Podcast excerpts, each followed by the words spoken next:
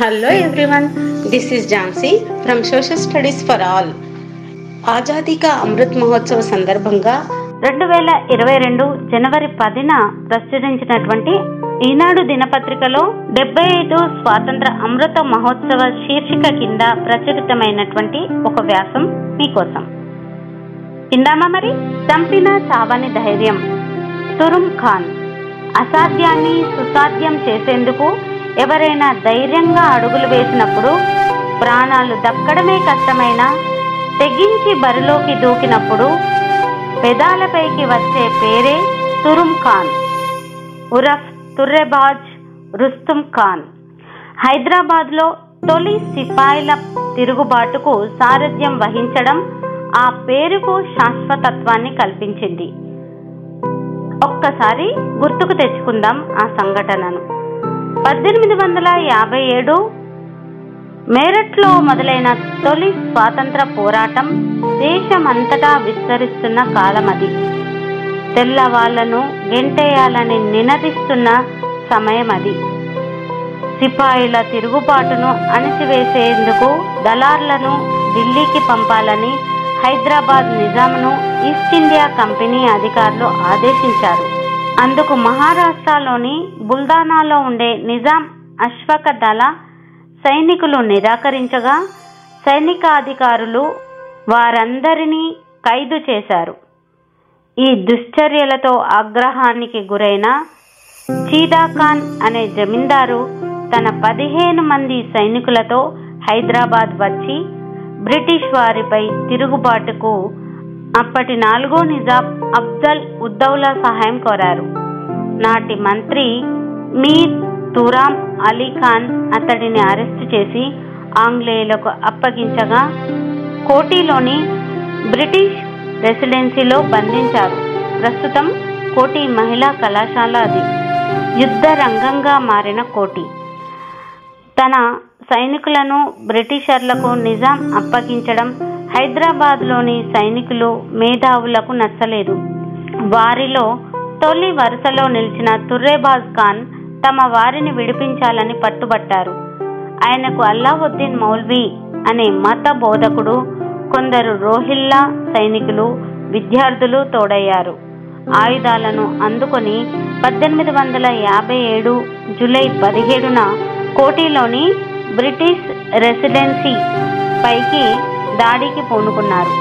వీరి కోసం జయగోపాల్ దాస్ అబ్బాస్ సాహెబ్ అనే ఇద్దరు ప్రముఖులు పుత్లీ బౌలిలోని తమ భవంతులను ఖాళీ చేశారు.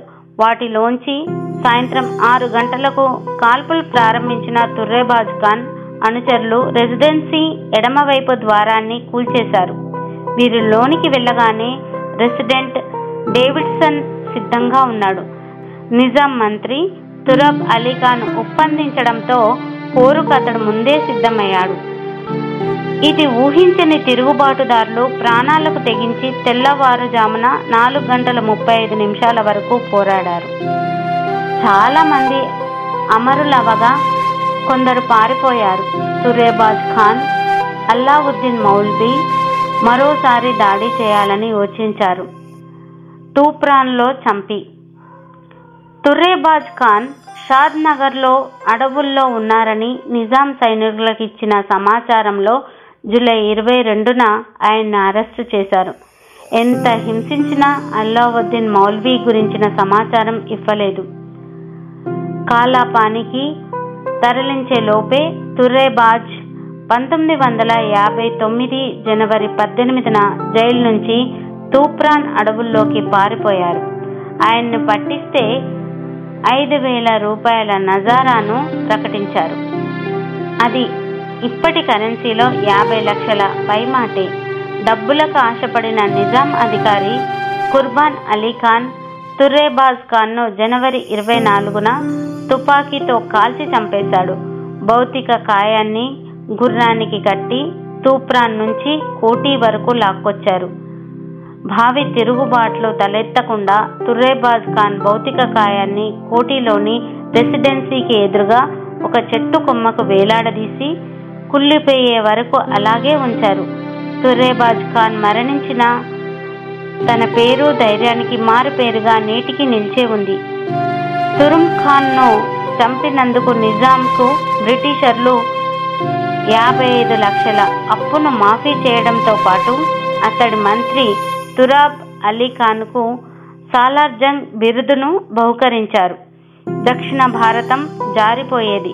తురేబాజ్ ఖాన్ తిరుగుబాటు విజయవంతమైతే దక్షిణ భారతదేశం మన చేతుల్లో నుండి జారిపోయేది.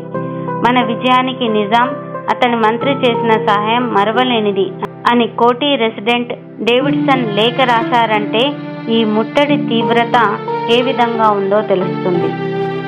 కోటిలో అమరుల స్తూపం. దేశానికి స్వాతంత్రం వచ్చాక తుర్రేబాజ్ ఖాన్ ఆయన సహచరుల ప్రాణత్యాగం భావితరాలకు స్ఫూర్తి నింపేలా కోటి బస్టాండ్లో అమరవీరుల స్తూపాన్ని ఏర్పాటు చేశారు. దానికి ఎదురుగా ఉన్న వీధికి తుర్రేబాజ్ ఖాన్ స్ట్రీట్ అని పేరు పెట్టారు. ఎంత గొప్ప వీరుడో ఈ తుర్రేబాజ్ ఖాన్. అర్థమవుతుంది కదా? స్వాతంత్ర సంగ్రామంలో ఎంతోమంది వీరులు తమ ప్రాణాలను సమర్పించి అమరులయ్యారు. ఆనాటి స్ఫూర్తిని గుర్తుకు తెచ్చుకోవడం భారతీయులుగా మనకెంతైనా అవసరం.